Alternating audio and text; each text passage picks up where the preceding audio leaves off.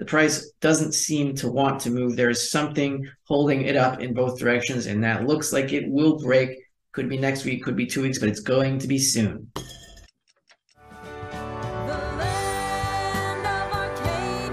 Well, hello there, my friends. Rafi here from the Endgame Investor with this week's Silver Report for Arcadia Economics. And today we're going to go into a six week coil in the silver price which matches the largest coil since silver squeeze, which means we are within two to three weeks maybe of a huge move. Could be up, could be down. I think it'll be up. We'll see. But there hasn't been a coil like this since the beginning of 2022. And the last time we saw a coil like this before that was at the market highs of August 2020. And by coil, I mean a very tight wrapping of the silver price. And remember last week when I showed you that there were huge spot buys in January 2023 gold? Well, there were even more of those this week on January 17th and 18th, combined with the deliveries made on the following day. So there, whoever is buying a lot of spot silver has continued to do it this week and is stepping up the pace. Meanwhile, in the paper silver markets, SLV holdings are falling even faster as the silver price rises. This is happening across all paper silver funds, and I will show you both charts on that.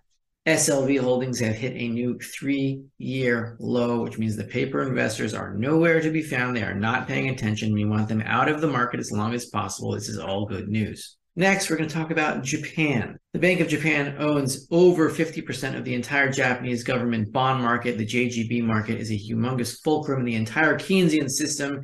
And when that domino falls, I don't know if it will be the first domino to fall, but when that domino does fall, the rest of the dominoes of the Keynesian system will fall fast because it is a huge one.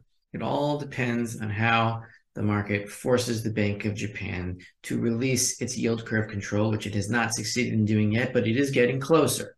And finally, we're going to talk about remember that situation in the UK and the United Kingdom when the bond market was crashing because of some leverage scheme in insurance and pension funds. Well, the situation is even worse in Japan, which is why the Bank of Japan cannot let go of its yield curve control because its pension funds and insurance companies that own Japanese government bonds will also crash, just like they did in the UK. And the Bank of Japan will have to go right back into the market in an embarrassing 180. This silver report is brought to you by Fortuna Silver Mines, symbol FSM, a stock which I personally own. Earnings came in on January 17th. Fortuna reports 2022 full year record production of 401,878 gold equivalent ounces and issues 2023 annual guidance. Gold equivalent ounces converts silver ounces to the equivalent gold ounces. So as the gold silver ratio falls eventually in a monetary crisis to the monetary ratio of 15 to 1, gold equivalent ounces for Fortuna will skyrocket for that reason. And so just a quick overview of its production. Gold production of 259,427 ounces, 25% increase over 2021. Silver production of almost 7 million 7 million ounces, 8% decrease over 2021. Lead production of 34 million pounds, 5% increase over 2021. Zinc production of 46 million pounds, 3% decrease over 2021. So silver, lead, and zinc are basically even, whereas gold production is much higher. For production guidance, gold production is expected to be 9 to 23% higher over 2022 this year. Silver production is going to be a little bit down, 9% but gold equivalent production is projected to be 3 to 15% over 2022 this year. And so we see Fortuna is turning into a more balanced gold and silver producer, which I believe makes it a more balanced and stable stock. We will see how it produces and how it performs this year. But generally speaking, I believe the mid tier of gold and silver producers is where much of gold mining resources should be focused because they are the ones that will benefit the most from an endgame scenario in gold and silver going vertical, which will eventually happen. And so we will start this week off the silver report with what looks to be a six week coil in the silver price. This is a weekly chart going back to 2020. And here you see is the lockdown crash and here is silver squeeze in that black candle. So we're seeing here a, can, a, a, coil means that the price is tightly coiled around a very specific range or a very tight range rather. So we see here, this coil is one, two, three, counting the candles, four, five, six, seven. It's actually a seven week coil. I put the wrong number in the title. Well, seven week coil is even tighter than we see here. The coil was one, two, three, four, five, six, and the seventh week it collapsed. That was during the recent bear run of gold and silver from March until September. So this actually is the longest silver coil that we've seen since the market top of August 2020.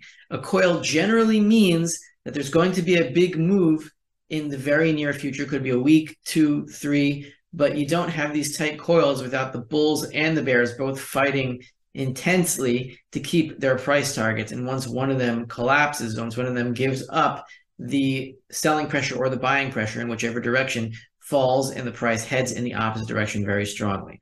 I have a feeling that this coil will break up as the last two coils broke down. Not this time, I don't think.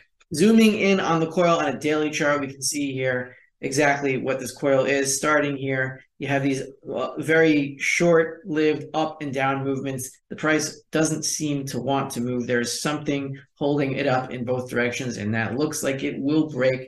Could be next week, could be two weeks, but it's going to be soon. This is quite interesting. Moving to the gold market. Last week, I pointed out that there was a, a single day, I believe it was January 11th, of 1,223 contracts opened of spot gold. Spot gold meaning for immediate delivery, January 2023. That was a huge buy on that day, and all of it went to delivery. Now we're seeing even more of that. When you buy spot, you do not buy futures. It's not for hedging, it's for physical delivery because once you buy spot, you are risking delivery. You're, oh, you're buying it in the delivery window. And so 1,223 last week on January 11th, this week, January 17th, we saw a day of uh, 603 plus 97. I take this number, the change, and I add the deliveries because the deliveries are uh, closed out contracts. So it should have fallen by 97 since it rise since it rose by 603. You add 603 to 97, you get 700. 700 contracts were opened, and the total volume that day was 706. So almost all of that was a big spot buy of 700 contracts. The next day, January 18th, we see even more of that. We see 711 deliveries from that. That was the deliveries from here. There were 700 buys, 711 deliveries. Uh, and here we see a change of 313 up despite 711 deliveries. So that's 1,024 spot contracts that were open on that day and a volume of 1,027, meaning almost all of them were new contracts opened. What is happening here? Is it the same party that's buying all this stuff? We don't know. We'll see if it continues next week. Here are the delivery numbers. You can see this has significantly picked up since the beginning of the month. This is the January 11th uh, delivery number when that big buy happened 1,149 deliveries. We see it's even more. Uh, the last uh, on January 17th and 18th, the last two days that we have recorded here, 711 deliveries on January 17th, 1,424, double that basically on January 18th, something big is going on. Uh, we'll see what it is, maybe. Now, to paper silver holdings, the whole they keep falling. They're falling faster and faster as the silver price continues to rise. See here, here is the rise in the spot price since uh, September 2022. And here, for the first time, this is a five-year chart going back to 2018, generally see as the silver price rises, the holdings on the bottom here of SLV can uh, tend to rise. Uh, here is the big move in 2020 from the bottom uh, at lockdown central until the market top in August 2020. You see the holdings here rose. So it was driven not primarily, but largely by the paper silver traders. That is definitely not happening now. We see this huge rise in the silver price and there has been no response at all by SLV, which is now at a three-year low in holdings going back to 2020. Here is a zoom in of what has been going on since the silver bottom. You see here, uh, January 18th, uh, a liquidation of 4.42 million ounces from the SLV fund hitting a three-year low, uh, going below the September 2022 low of silver significantly now. And now if we go out to all of paper silver holding, including SLV and all other ETFs and unallocated and allocated accounts at different companies, we'll see the, the, the latest weekly change is 7.7 million ounces liquidated. And here we see the blue line of total silver holdings falling and falling and falling. It should have reversed itself over here when the silver price stopped falling, but it has continued to fall, meaning the paper traders, the paper holders, or the unallocated accounts, they're simply not buying this rally. It's driven by the physical markets and the stackers. It has to be. And now we're going to go into the Bank of Japan because this is a huge part of the Keynesian system. It is going to fall, and when it falls, the rest of the dominoes will fall. I hope it will be the first domino. But if it isn't and there's something else that's first, it doesn't really make a difference. But this whole pyramid will fall from the Japanese government bond market. You see here the Bank of Japan, this is as, as of December 2021, the latest numbers from Statista, and we'll get into more updated numbers in a second. But the Bank of Japan here holds 48.1% as of December 2021. And who is the runner up? Life and non life insurance holds Japanese government bonds. And there was this whole story about the Bank of Japan. They might have scrapped, they, they were speculated to be about to scrap yield curve control at this week's meeting under the head of the Bank of Japan, Kuroda, or whatever his name is, decided not to, decided to double down on yield curve control. They are not giving up.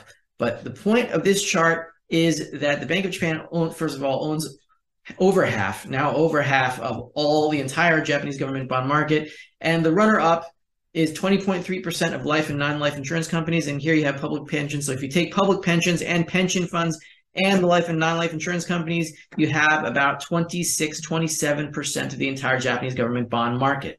Now, if you remember what happened in the UK when the Bank of England stopped buying bonds for just a little bit, remember what happened to its pension funds? Well, there was a big cataclysm and the bond market started to evaporate because pension funds and insurance companies or whoever was own, owned these gilts were forced to sell in a chain reaction and the bank of england had to come in and buy a bunch of bonds to save the market.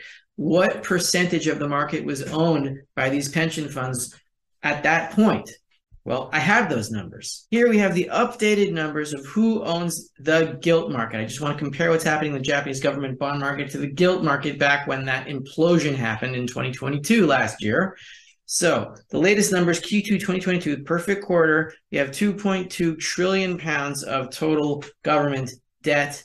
And the Bank of England, the monetary financial institution, owns about 40% of that at the time. And the pension funds, the insurance companies owned 26.34% when the market started to implode. That is even less than the combined ownership of Japanese government bonds by insurance companies and pension funds in Japan. So the reason that the Bank of Japan did not stop its yield curve control is because it would have collapsed that market just like what happened in the UK last year. So it cannot exit its yield curve control without being forced to turn around and do a 180 in an embarrassing policy reversal. Now, this is the la- these are the latest numbers that I was able to find on the Japanese government bond market.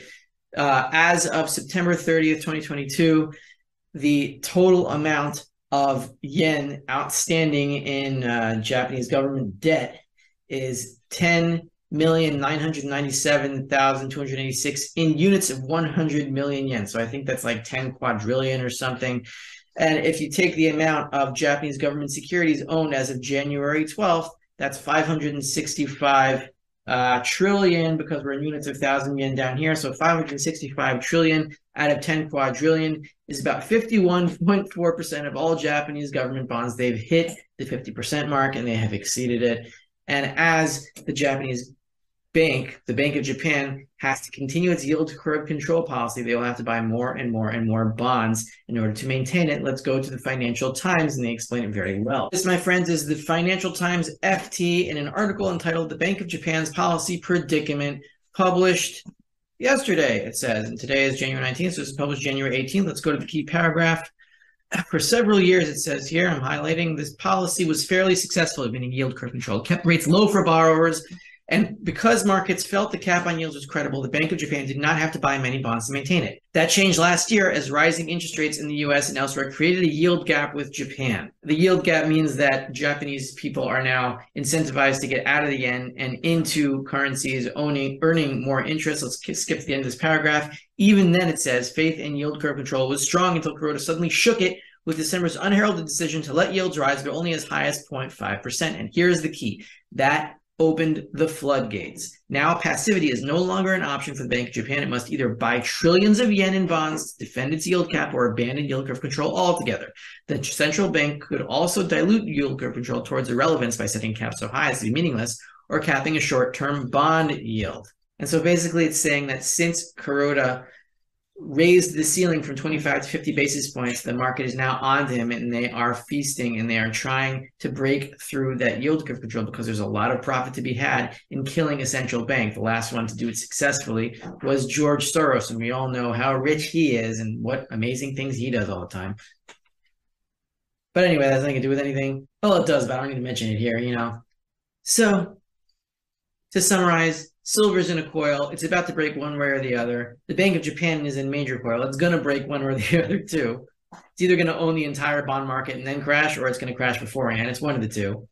And in the meantime, the dominoes are lining up for an endgame monetary scenario which silver will be the primary beneficiary. I believe this year, but we'll see. The point is, keep stacking, keep being responsible, keep staying calm, and this will happen. This is Rafi of the Endgame Investor. If you appreciated this little video, then you can sign up for a two-week free trial of the Endgame Investor or become a patron on Patreon, where I give a more biblical angle on monetary and economic systems. I'll see you guys next week.